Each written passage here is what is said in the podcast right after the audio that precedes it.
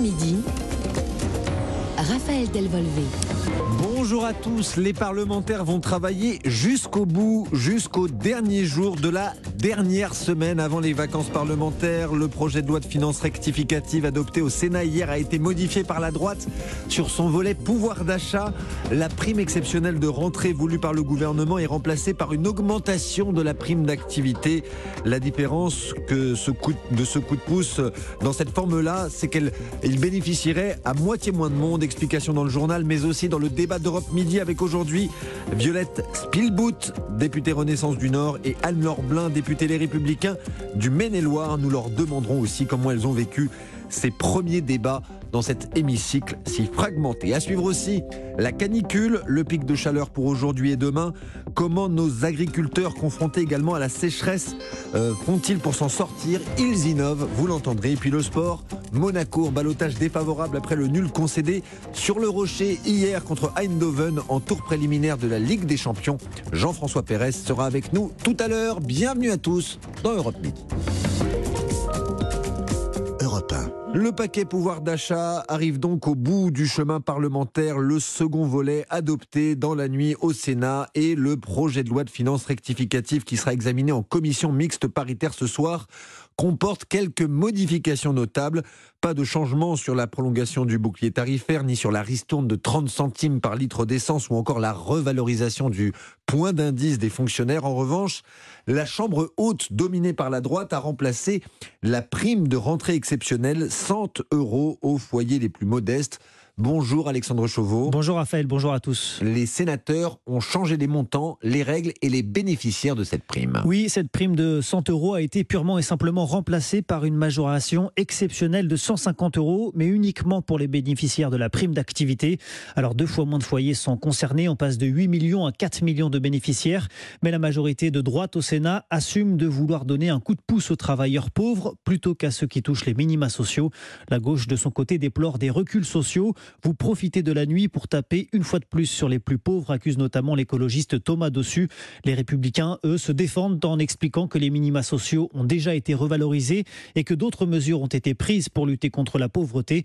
40 millions d'euros ont par exemple été affectés pour soutenir les banques alimentaires. Voilà, et dans ce PLFR, ce projet de loi de finances rectificative, il n'y a pas que des mesures pouvoir d'achat.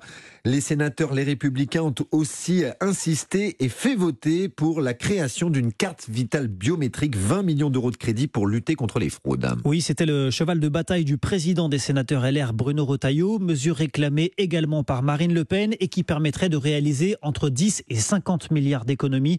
En clair, selon les différentes estimations, entre 2 et 7 millions de fausses cartes vitales seraient en circulation en France. La carte vitale biométrique intégrerait, comme c'est le cas maintenant pour les passeports ou les nouvelles cartes d'identité, nos empreintes digitales, ce qui les rendrait donc infalsifiables. La présence de cette mesure dans le texte finale est vue par la droite comme une condition sine qua non pour qu'elle vote ce projet de loi. La droite va-t-elle réussir à contraindre la majorité euh, sur la prime exceptionnelle et la carte vitale biométrique? Réponse dans les tout prochains jours avec l'examen en deuxième lecture c'est l'Assemblée nationale qui a le dernier mot. Je vous le rappelle, merci Alexandre Chauveau du service politique d'Europe 1. Voilà, l'adoption du paquet pouvoir d'achat, ce sera le dernier grand texte voté par les députés avant les vacances, dimanche au plus tard. Hier, c'était les dernières questions au gouvernement avant la pause et nous en avons parlé sur Europe 1. Ce fut agité une fois encore. Les députés NIP, ont quitté l'hémicycle. Manifestation d'indignation des parlementaires de gauche lors d'une prise de parole d'Éric Dupont-Moretti. Le ministre de la Justice qualifiait notamment d'immonde une proposition de loi présentée par un député communiste et visant à condamner un régime, je cite, d'apartheid en Israël, insinuant que le texte était antisémite. Un temps signataire, le député insoumis Adrien Quatennens a retiré euh, sa signature à la proposition de loi. Il s'est expliqué sur notre antenne ce matin. Il répondait à Lionel Gougelot.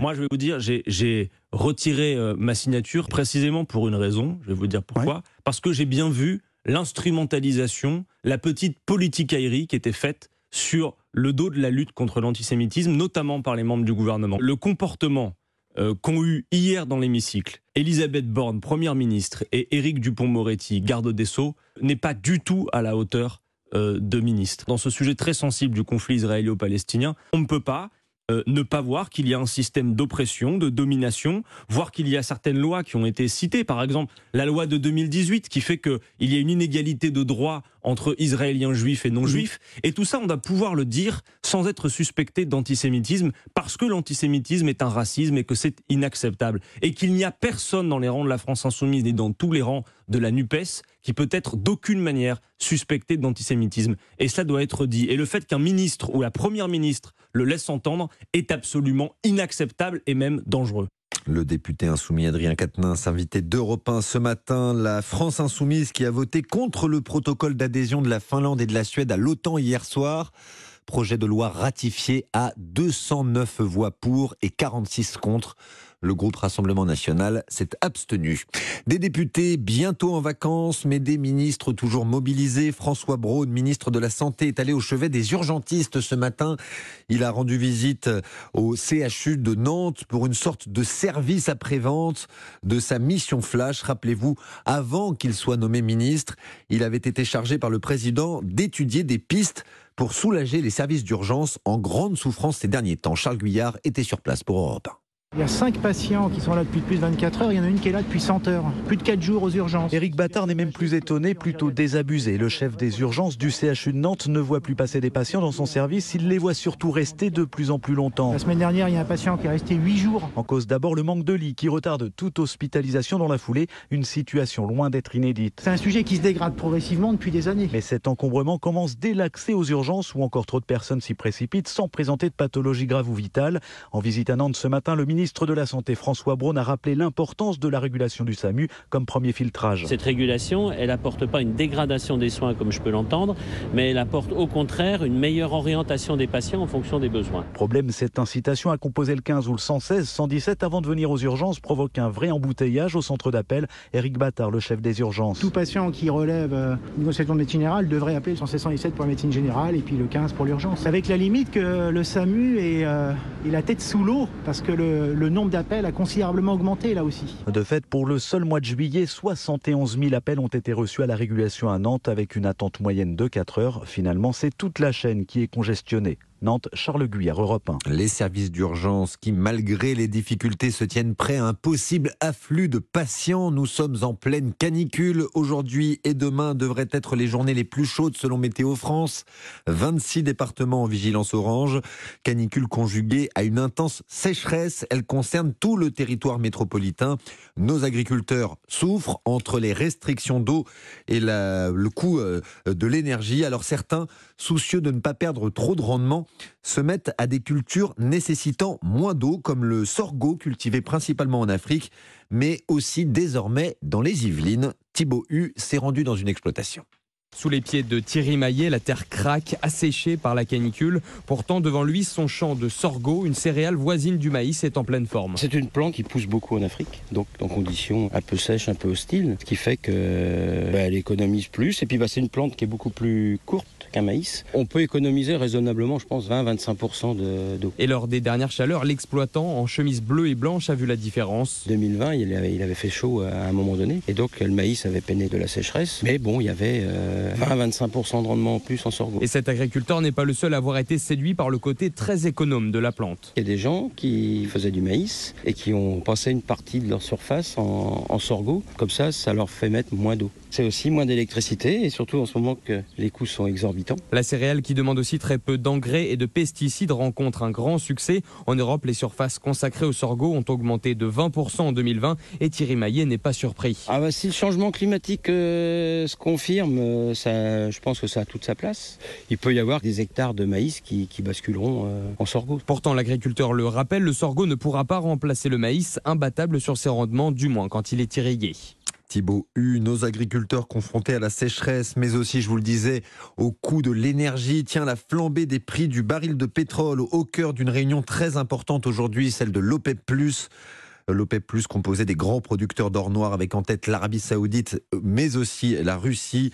Les grands producteurs vont-ils augmenter la production pour faire baisser les cours, comme le souhaitent notamment les États-Unis? La réunion a lieu dans l'après-midi à Vienne, en Autriche. Le ton reste menaçant en Chine ce matin au lendemain de la visite de Nancy Pelosi, la chef de la Chambre des représentants américaine à Taïwan. Pékin sanctionne Taipei en suspendant l'importation de certains produits et en bloquant certaines exportations. Des manœuvres militaires sont également engagées à quelques 20 km des côtes taïwanaises. Ces exercices sont nécessaires et légitimes selon Pékin. Ceux qui offensent la Chine seront punis, a-t-on également entendu ces dernières heures. Nancy Pelosi vient tout juste de quitter Taïwan. Une nouvelle croisade contre Apple, engagée cette fois par des applications mobiles françaises. Des médias français notamment déposent plainte. La marque à la pomme abuserait, selon plusieurs sociétés, d'une position de monopole. Bonjour Noah Moussa. Bonjour Raphaël, bonjour à tous. Alors expliquez-nous Qu'est-il reproché à Apple? Eh bien, le Figaro, l'équipe et d'autres applications représentées par l'association Le Geste dénoncent toutes la même chose. Impossible pour les utilisateurs d'iPhone, qui sont quand même un milliard dans le monde, de télécharger une application autrement que sur l'App Store. Apple oblige les éditeurs à lui verser une commission de 30% dès qu'un client effectue un achat. Résultat, soit ils acceptent de payer, soit ils tirent un trait sur ce marché. Les plaignants sont bien décidés à porter l'affaire en justice pour obliger Apple à changer ses pratiques. De son côté, le géant californien qui risque de devoir payer des dommages et intérêts conséquents se justifie. Autoriser les téléchargements en dehors de l'App Store poserait des risques de sécurité. Mais Apple n'en est pas à son premier rodéo puisqu'en 2020, Epic Games, l'éditeur du jeu Fortnite, a porté plainte pour abus de position dominante. Et l'an dernier, c'est la Corée du Sud qui a contraint Apple à proposer un système alternatif de paiement. Les précisions de Noah Moussa. Merci Noah. Vous le ressentez déjà, il fait très chaud aujourd'hui, à quelques exceptions près mais vous ne voulez pas pour autant rester cloîtré chez vous. On vous comprend. Voici quelques idées de sortie à la fraîche. Elles vous sont suggérées par Marie Jiquel. Bonjour Marie. Bonjour Raphaël. Alors direction le musée de Cluny, le seul musée national consacré à 1000 ans d'histoire, le musée du Moyen Âge. Il vient de rouvrir au public après plusieurs années de rénovation. Niché dans le quartier latin à Paris, près du boulevard Saint-Michel, il possède un trésor de fraîcheur impossible à déceler de l'extérieur. Aline Damoiseau est la responsable de la communication du musée. La première réaction, c'est d'abord une réaction visuelle, c'est-à-dire c'est un waouh de, stupéfaction parce que euh, cet espace, il est aujourd'hui sous le niveau de, de la rue et donc de l'extérieur, on ne se rend pas compte de cette majesté et c'est ce qui fait aussi qu'on conserve une grande fraîcheur, c'est qu'on est à moitié euh, sous terre en fait. Je vous présente Raphaël, le frigidarium d'ancien terme gallo-romain construit à la fin du 1er siècle. Température sous ses voûtes de 14 mètres de haut, 20 degrés. Ah, c'est une salle qui était dédiée donc aux bains froids et euh, encore aujourd'hui, même si les bains ont disparu en tant que tels, lorsqu'on entre, on a cette sensation de fraîcheur qui nous enveloppe assez vite et euh, même pour nous, euh, agents du musée, c'est un lieu dans lequel on se rend volontiers euh, par des chaleurs comme celle d'aujourd'hui. Alors vous vous en doutez, ces frigidariums, il n'y en a pas qu'à Paris. Aix-les-Bains compte aussi ces vestiges bien enfouis. Ou alors à Narbonne, le labyrinthe souterrain de l'Auréum. Ou encore le musée des beaux-arts de Tours qui abrite aussi des souterrains antiques mais bien frais. C'est bien noté. Merci Marie Jiquel. Le sport et Monaco en balotage défavorable après son troisième tour préliminaire. Allez de la Ligue des Champions. Match nul concédé à Louis II, un partout hier soir contre le PSV Eindhoven. Bonjour Jean-François Pérez. Bonjour Raphaël, bonjour à tous. Alors même si la règle du but à l'extérieur n'existe plus, c'est un mauvais résultat, un résultat frustrant pour Oui, c'est ça, frustrant. Hein. Les Monégasques ont, dominé dans l'ensemble. Ils ont concédé l'ouverture du score sur la seule occasion magnifique d'ailleurs hein, des Néerlandais, juste avant la mi-temps. Après, c'était bien mieux, même si cela a tardé à se concrétiser au tableau d'affichage. Égalisation du défenseur Axel Dissassi à 10 minutes de la fin. Les Monégasques qui auraient pu l'emporter dans la foulée. Euh, mais la tête de Youssouf Fofana a trouvé le poteau, un partout donc au final et pour le buteur, Axel Dissassi donc, Monaco méritait mieux. Je trouve qu'on a fait euh, un bon match euh, dans l'ensemble.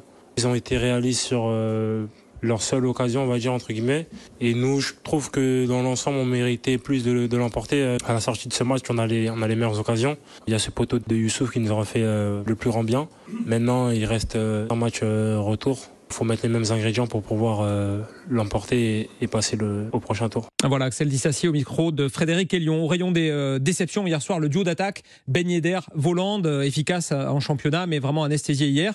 Pour le reste, c'est une équipe de Monaco, on va dire, encore en rodage, qui devra aller chercher sa qualification aux Pays-Bas la semaine prochaine. Elle est cruciale, cette qualification, pour la suite de la saison. Vous l'avez dit, plus de buts à l'extérieur qui comptent double, hein. donc ça veut dire que tout match nul donnera lieu à prolongation et tir au but. Gros suspense donc en, perspective euh, pour espérer rejoindre le PSG et l'OM en phase de groupe. L'an passé, on rappelle que l'ASM avait chuté en barrage euh, face au Shakhtar Donetsk, euh, barrage donc de cette Ligue des Champions. Et cet objectif, pour l'instant, vous l'aurez compris, il est incertain, on va dire. Merci beaucoup Jean-François Pérez. Match retour mardi prochain au Philips Stadion d'Eindhoven où il y a toujours on ne peut rien vous cacher. Où il y a toujours une grosse ambiance. Du côté des transferts maintenant, une nouvelle recrue très très probable pour le Paris Saint-Germain. Bonjour Colin Abgral. Bonjour Raphaël, bonjour à tous. Le portugais Renato Sanchez du LOSC euh, serait tout proche de s'engager avec le club de la capitale. Ce serait donc la quatrième recrue du PSG. Hein Absolument, selon les informations de nos confrères de l'équipe, il devrait s'engager avec le club parisien dans dans les prochaines heures. C'est la fin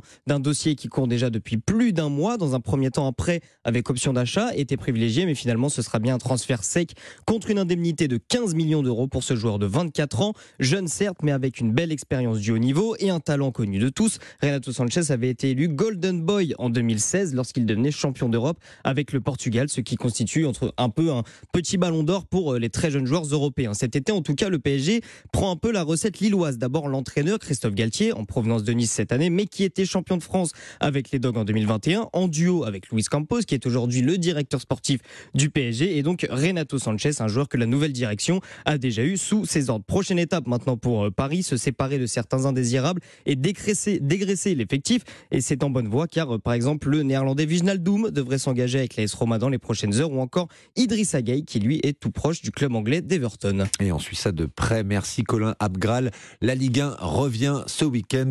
Vous le savez, ce sera à suivre évidemment toute la saison sur Europe 1.